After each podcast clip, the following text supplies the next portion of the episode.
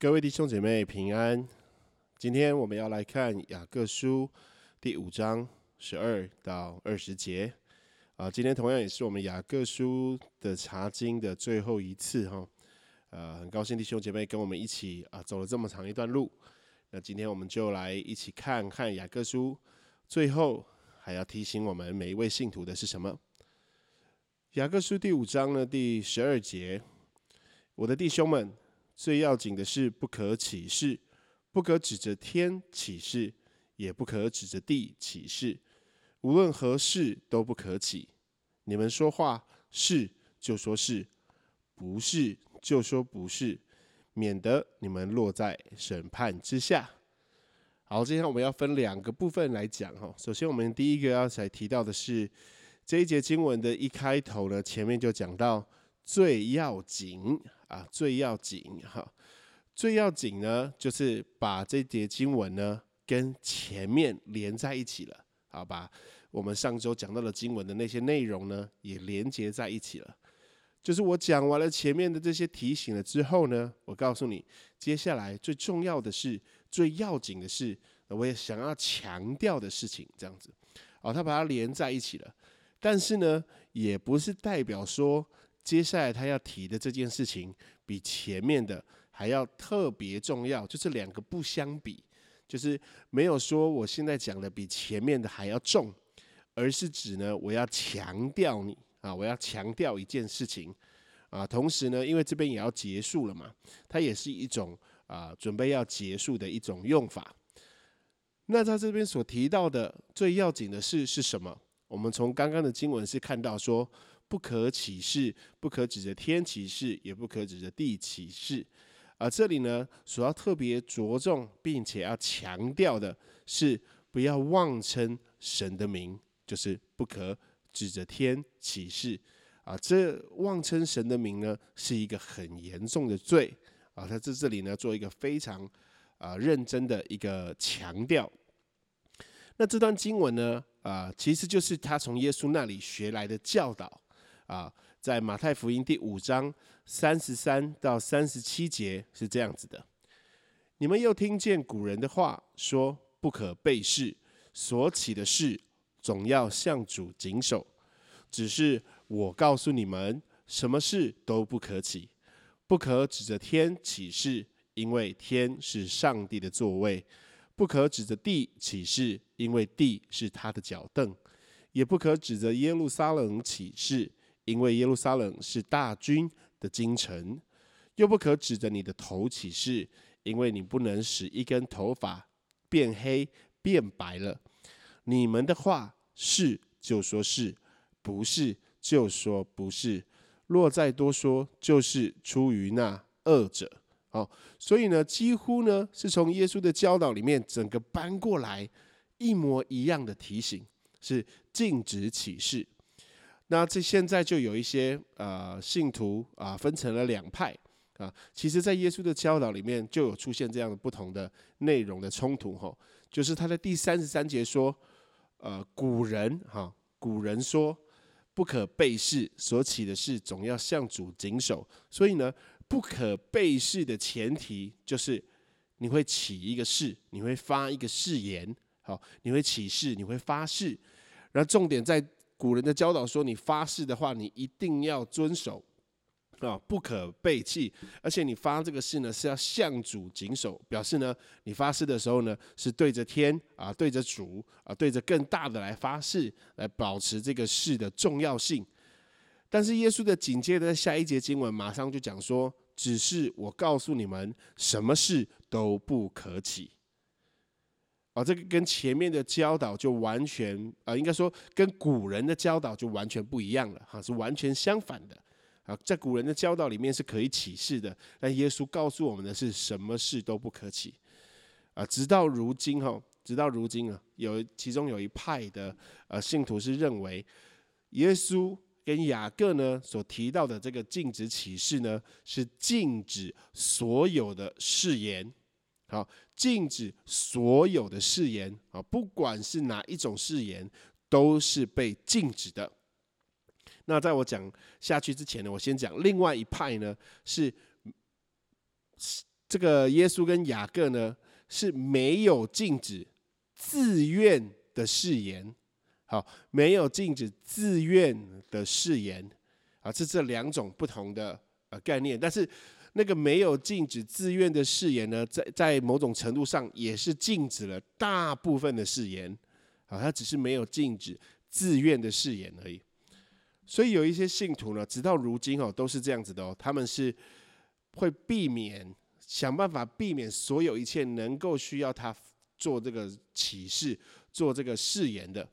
所以就就连他去法院啊，他也是不起誓的，他也是不发誓的。好，这是有一派信徒是这样的。那另外一外一派的信徒呢，是他是禁止自愿的誓言。好，在这边呢，我们很难啊去确定。哪一个是怎么样子的誓言？然后我们应当遵行的是哪一种教导？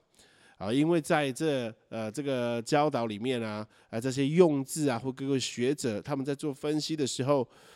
他们甚至用了使徒保罗的话来说，使徒保罗也常常使用誓言。啊，在他的这个书信里面，他是用见证。啊，这种这种用见证的方式呢，有点像是我我我发誓，或是我做了一个誓言，说啊，这这是我的表明，这是我的告白，这是我的声明的样子。但是如果把那样子的，因为他的用的字是见证啊，如果我们就把那个见证呢，直接拿来用成归类做誓言呢，也是有一点啊，太太勉强了。所以呢，还是非常有可能的情况是。耶稣跟雅各呢，所的在这边所提的教导呢，就是禁止任何誓言，包含自愿的誓言。好啊，这里的确是不容易明白，或是我们很难去啊去执行的一个内容哦。呃，有些信徒呢是用他的生命啊，在他生活上的每一天来来做这样子的呃实践，就是他尽可能的。不让自己进入到呃要发誓要有誓言的情况下，但是我想在这里呢，这个耶稣跟跟这个雅各呢所提的教导里面有另外一句很重要的话，就是呢，你们的话是就说是，不是就说不是，若再多说，就是出于那二者。这是耶稣说的。雅各说，免得你们落在审判之下。所以呢，他几乎是要我们在我们的生活跟言行上是要有一致的，与我们的内心是要有一致的啊！不要为了自己的好处啊，为了自己的利益啊，为了让自己不受伤害，或者是让自己不受损失，而说了呃不与事实不一样的话啊。通常有些时候，你为了要让啊这个谎言看起来更像真的。很有可能你起了一个假的誓言啊！当然，这个说谎啊，起假誓，当然是一定是完全不可以的哈。只是说呢，可能在这个生活上呢，他要信徒所建造起来的那个、那个、那个 character，那个性格、那个品格哈，就是我们是很谨慎用我们自己的言语的。好，就像雅各在这个雅各书里面，他很强调的，就是我们的舌头所犯的罪。所以呢，同时在这里，他可能也是在同样的提醒，让我们知道我们的口舌很容易犯罪。啊，应该要说是你就说是就好了，不用再多说什么。啊，不是呢，也不需要说不是，呃，不是呢，就是要说不是，不用说成是的哈，或者是说这件事情明明就是，但你不用加上别的事情来证明、来强调，避免人家。啊，误会或者是避免人家加害于你这样子的方式，他是要你避免你的歧视，而是要让你的生活呢与你所说的话啊是一致的啊。就像说我们的话呢，应该要像签了字的文件一样啊，是非常可靠的，在法律上呢是完全正确，而且呢是呃无可指责的啊。所以是要我们有这这样子的。呃，生活习惯要有这样子的品格。呃，我想在这样子的经文的教导之下，呃，我们当然就我自己的生活实践来说，我也是尽量避免自己呢进到歧视的状态。因为，呃，就我来看这个圣经是它是很简单的，说什么事都不可起。那我不知道什么事都不可起，还有什么样别的方法可以去解释它，以至于我可以有哪一些誓言是我可以起的啊？这个我就不知道了。所以呢，我们就尽量啊去朝着这个方向前进，让自己呢可以到啊什么事都不可起，同时也要兼顾到我们的生活当中，我们的话啊就是我们的保证。Our word is our bound，就是。我们说是就说是不是就说不是，不必说那些多余的，不必说那些虚假的。接下来我们要来看到第十三节到第十六节。啊，第十三节到第十六节说：你们中间有受苦的呢，他就该祷告；有喜乐的呢，他就该歌颂。啊，第十三节呢，就是像呃保罗他们呃所教导的一样，我们应当随时啊的祷告。不论我们在啊受苦当中，或者在喜乐里面，呃，这个他就该歌颂啊的这歌颂这个字呢，它的原文是一个一个赞美诗，好，特别是一个赞美诗的意思。所以这种赞美的诗歌呢，与祷告是密切相关的，所以它可以视为啊是祷告的一种形式。所以如果是这样子的话，第十三节所提到的就是，不论你在受苦当中，或是在喜乐当中，你都。应该要来祷告。第十四节，你们中间有病了的呢，他就该请教会的长老来，他们可以奉主的名用油抹他，为他祷告。第十五节，出于信心的祈祷，要救那病人，主必叫他起来。他若犯了罪，也必蒙赦免。第十六节，所以你们要彼此认罪，互相代求，使你们可以得医治。一人祈祷所发的力量是大有功效的，好，所以第十三到第十六节，甚至到后面的第十八节，也都是在谈论祷告这件事情。但是在十三到十六呢，特别有一个主题跟祷告围绕在一起的是医治啊，要得到医治。所以第十四节当中所提到的有生病的呢，他就要请教会的长老来。那这个长老呢，这个。呃，这个词，这个名词哈，这个字的意思哈，在呃使徒时代的时候啊，你在看圣经的时候，你不会看到牧师跟长老两个会同时出现啊，在这个一一句话或是一个情况里面，所以很有可能啊，这个长老呢，在当时所做的，就是现在啊，今日呢，这个牧师所做的工作，所以当时在教会当中有病了的呢，就会请啊长老，也就是教会当中。负责牧养的那个人来为他祷告啊，他们可以奉主的名用油抹他，为他祷告啊。在这里呢，有一个很重要的事情，因为他后面所提到的医治呢，啊，很像好像会跟前面的这个长老很有关系，对不对？好像生病了的人啊，要请长老来啊，请其他人来是没有办法的啊，请其他人是没有用的。啊，但是如果我们回头去想一下的话，就是应该知道这个长老呢，他是负责教会，他是负责视察、监督教会的属灵光景的，他是在牧养教会这一群人的。所以，当教会当中有病了的人呢，请长老来，请这个牧养的，请这个视察的来看他呢，是非常合理、非常正当的。所以呢，不应当说把这个职分呢跟这个得医治呢是连接在一起，以至于这个医治呢好像被限定在某一些特定人的身上了。好，你看他到后面的经文是说，他们可以奉主的名用油抹他，为他祷告，出于信心的祈祷，要救那病人，主必叫他起来。他若犯了罪，也必蒙赦免。所以我们可以看到他的得医治。以及他所做的，像是用油抹他、为他祷告这几件事情呢，都是奉主的名，并且是主叫他起来。所以呢，这不是跟长老或是哪一个人去为他祷告是有关系的。真正有关系的是那个信心的祈祷，出于信心的祈祷，要救那个病人，然后主会叫他起来。并且我们去这个这个长老或是这个牧者去做这个工作，是奉主的名啊来做这些事情，不论是用油抹他，或是为他祷告，都是一样的。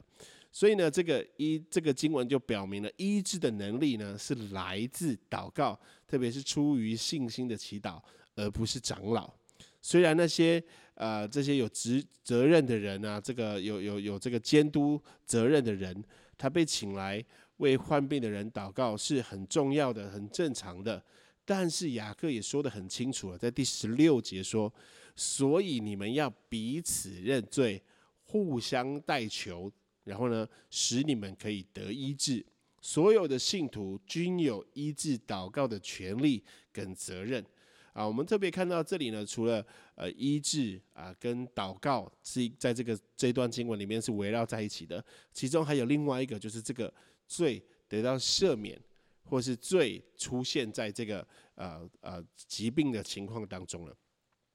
第十六节说的，所以你们要彼此认罪，互相代求，使你们可以得医治。那我们可以从另外一段，另就是另外一个角度来看哦，就是这个得医治啊，就是这个彼此认罪以及互相代求的目的之一了，是吗？因为你们，因为你们生生病了，因为你们有病，有在身上有有病痛，但是透过你们的彼此认罪、互相代求，是可以得到医治的。就像前面说的，出于信心的祈祷，要救那病人，主必叫他起来。啊，我相信讲到这边，有一些人可能心里面会想，这里面所提到的病人以及起呃主必叫他起来，以及他得医治呢，是指在。啊，这个属灵的状况啊，比方说一个人的灵魂的生命啊，一个人的内在啊得到医治啊，他被起来了啊，因为犯罪的关系，所以他从里面起来了。但是在这里的经文呢，不论是你用呃原文去看它，或是我们用中文去看啊，都跟身体得到医治是有直接的关系的。对吗？啊，我们很难回避这件事情，因为他的确就是讲了那个病人啊，他他他生病了。我们从第十四节看到，你们中间有病了的呢，对不对？第十五节要救那个病人啊，第十六节的得医治跟第十五节的起来啊，很有可能都是直指着这个身体的医治的啊。呃，这样子的医治呢，在耶稣的时代，在使徒的时代是有发生的。而这个没有这件事情呢，却也没有限定在那个使徒的时代，因为我们看这个经文呢，它并没有任何一个内容看好像是限定在那一个时期、那个时代才会发生的，在我们现今的呃世代呢，也是会发生的。啊，所以呢，我们应当看这个经文呢，是看得更谨慎啊，看得更认真的。啊，因为的确这这段经文呢，啊，在这个医治的事上啊，是有。不同的看法的。啊，甚至连前面的奉主的名用油抹他这件事情，这个这个抹油它到底有没有实际的功用呢？因为在呃以往啊，在早期一点，在医治的这件事情上面，在医身体病痛的上面，的确是有用各样的油来涂抹，来来做医治的功用的啊。那所以这个用油抹它，它是有实际上的功用。还是只有一种啊，在宗教上的功用，而宗教上又有分一种，它是具有圣礼的意义，还是它只是有象征的意义？好，所以我们在这边要看到的最重要的关键，还是要围绕在这个信心的祈祷，主必叫他起来，他若犯了罪，也必蒙赦免。好，其实这几段经文里面。最重要的围绕的就在第十五节，这个很重要的关键是要让我们明白的，就是这个祈祷救那个病人是主叫他起来，而且那样不是不是一个呃普通的祈祷，而是要有信心的祈祷。而这里的信心的祈祷呢，关于那个信心它的运作或它的方向究竟是对着哪里呢？比方说，他的信心是在于他相信那个人会得到医治。这样子的信心吗？还是他的信心应该是相信主必掌权的这样子的信心呢？所以在这个信心的祈祷这件事情上，也是信徒需要去呃认识跟明白的，要去分清楚的啊，要不然我们只是动用了我们自己的热心为病人祷告，而那样子的热心是没有办法让他的病得到医治的。而出于信心的祈祷的那个信心，必要落在主的身上，就要落在主的那里。就是你相信主必看顾，你相信主必引领，你相信主必带领。既然是出于从主而来对主的信心的那个祈祷，对病人的祷告，那主必叫他起来，因为你知道那是从主来的，不是吗？啊，所以在这里所提到的这个医治、呃祷告，他所提到的最重要的关键是在于，啊，这个祈祷的祈祷的人，这个祈祷者，他是有没有信心的？他是有没有相信一切的主权都在上帝的手中的？接下来呢，他就举了一个例子，他举出了以利亚啊，作为一人一人呢祈祷大有功效的例子。啊，以利亚呢，其实几乎是犹太人当中最受欢迎的人物之一哈。除了他的丰功伟业之外呢，以及他不寻常的啊死的方式，或者是说他没有死，他离开的方式哈。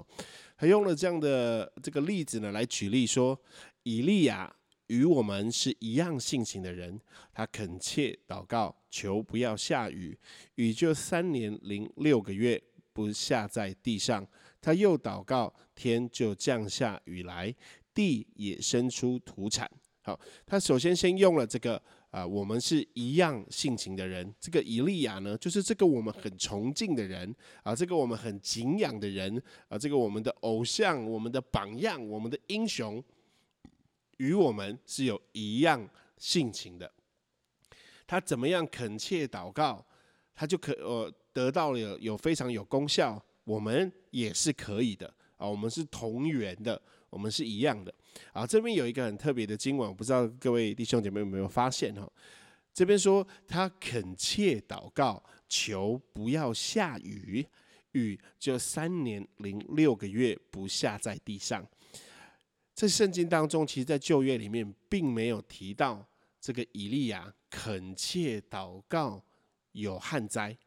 好，如果我们来看《列王记上》第十七章第一节的话，给你一点时间，你翻开你的圣经，《列王记上》第十七章第一节，这个经文是怎么说的呢？他说：“激烈寄居的提斯比人以利亚对亚哈说：‘我指着所侍奉永生耶和华以色列的上帝起誓，这几年我若不祷告，必不降露，不下雨。’”好，这边所说的是，他如果不祷告，就不会降露，也不下雨。可是在这里，雅各所说的是，以利亚曾经恳切祷告，求不要下雨。好，所以在这个十七章第一节，就是以列王记上第十七章第一节之前呢，以利亚还首先先做了一个求旱灾的祷告。好，他说求不要下雨，对不对？啊，雨就三年零六个月不下在地上。啊，你对圣经熟的人，你就会发现这跟列王记上第十八章不一样。因为第十八章第一节说，过了许久，到第三年，耶和华的话临到以利亚，你去使亚哈德见你，我要降雨在地上。好，怎么会好像日期稍微有点不太对呢？或者是这个日期这边用的是好像更确切的三年零六个月？哈，呃，第一个首先是在旧约当中，他所计算的日期是不是啊从？头开始算起，从哪一个日期开始算起，是我们不知道的。我们只知道了到了第三年啊，是不是旱灾的第三年？这个我们就不是很清楚。或者是他恳切祷告的之前啊，他是从哪一个时间来算的？也很有可能是因为雅各书在这几段经文都一直提到了末日。而三年零六个月呢，跟后面啊，在启示录你所看到的这个末日的当中的时期呢，是这这常常用到的，所以是不是有这样子的用意，这样子提醒呢？嗯，我我们就不是那么的确定，因为这个日期呢，它在字数上的确是有不一样，所以他用了三年半啊，究竟是他有更确确切的资讯，还是说他是想要用跟有那个末日的提醒的日期？啊，是有关的啊，这个就啊不是那么的明确跟清楚的知道了哈。但是总之呢，他所要提及的是，以利亚呢与我们是一样的人，他恳切祷告求不要下雨，就没有下；但是他又祷告的时候，天就降下雨来，地也生出土产。啊，这是个，这是要让信徒知道，因为我们前面才讲过嘛，是出于信心的祈祷。为那个病人，主必叫他起来。如果他有罪，他也会蒙赦免，而不是只是局限在长老身上或是牧养的人身上，而是信徒当中当中，他们彼此认罪、互相代求的时候，就能够得到医治。而以利亚呢，跟我们是一样性情的人，他可以因着祷告就不下雨，因着祷告又降下雨来。那我们若是出于信心的祈祷，我们全心的、真心的追随上帝，像以利亚一样的话，我们的祷告也是可以大有功效的。好，这里所强调的不是你生活当中的形式上的行为，而是你是真心的从里面跟随上帝，全心的降服于上帝。如果你知道以利亚的故事。犹太人也知道以利亚的故事，他们知道以利亚是怎么样追随上帝的，怎么样把自己的生命好摆在最危险的时刻，也要顺服上帝。像这样子的人，他是全心全意的来爱上帝，在跟随上帝的。而这样子的人的祷告是可以是出于信心的祈祷，是与呃对着主的啊，是向着主的。他的祈祷，他可以使。寡妇复活，他可以让火烧了加密山上的献祭，啊，这个就是他的祷告。而这样子的人是与你跟我有一样性情的人，所以再一次他所提及的，除了告诉我们这个祷告这样子的权利、这样子的权柄、这样子的责任，并不是落在一小群人身上。而是我们每一个人都行，也都能够得到。之外呢，他还是在重复的提及了这个你所相信的，你里面有的信心，你在外面也应当表现出来。你既然如此相信，你就要尽力的跟随，全力的跟随上帝。在这封书信的结尾，第十九、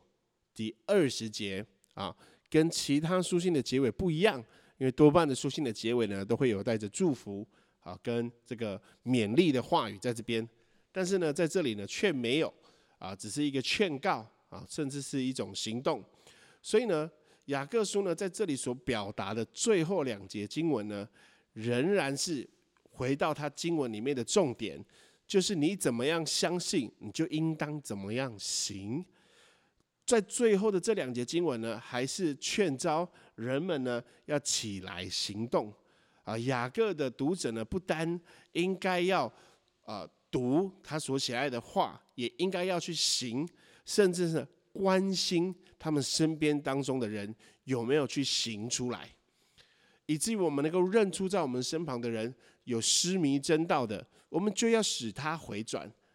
叫这人该知道，叫一个罪人从迷迷路上转回，便是救一个灵魂不死，并且遮盖了许多罪。所以，不只是你自己把自己的信心在生命当中活出来，或者借着自己的行为来看看检视自己的信心，自己所相信的。同时呢，我们也应该看看我们身旁的弟兄姐妹，他是不是失迷了真道。他在正道上走错了路，走迷了路，我们也应当关心他，我们也应当劝勉他，使他能够回转，使他能够继续来到上帝的面前，得着赦免，得着救赎，以致他能够再一次，啊，抓住真道，并且将这个真道在生命当中活出来。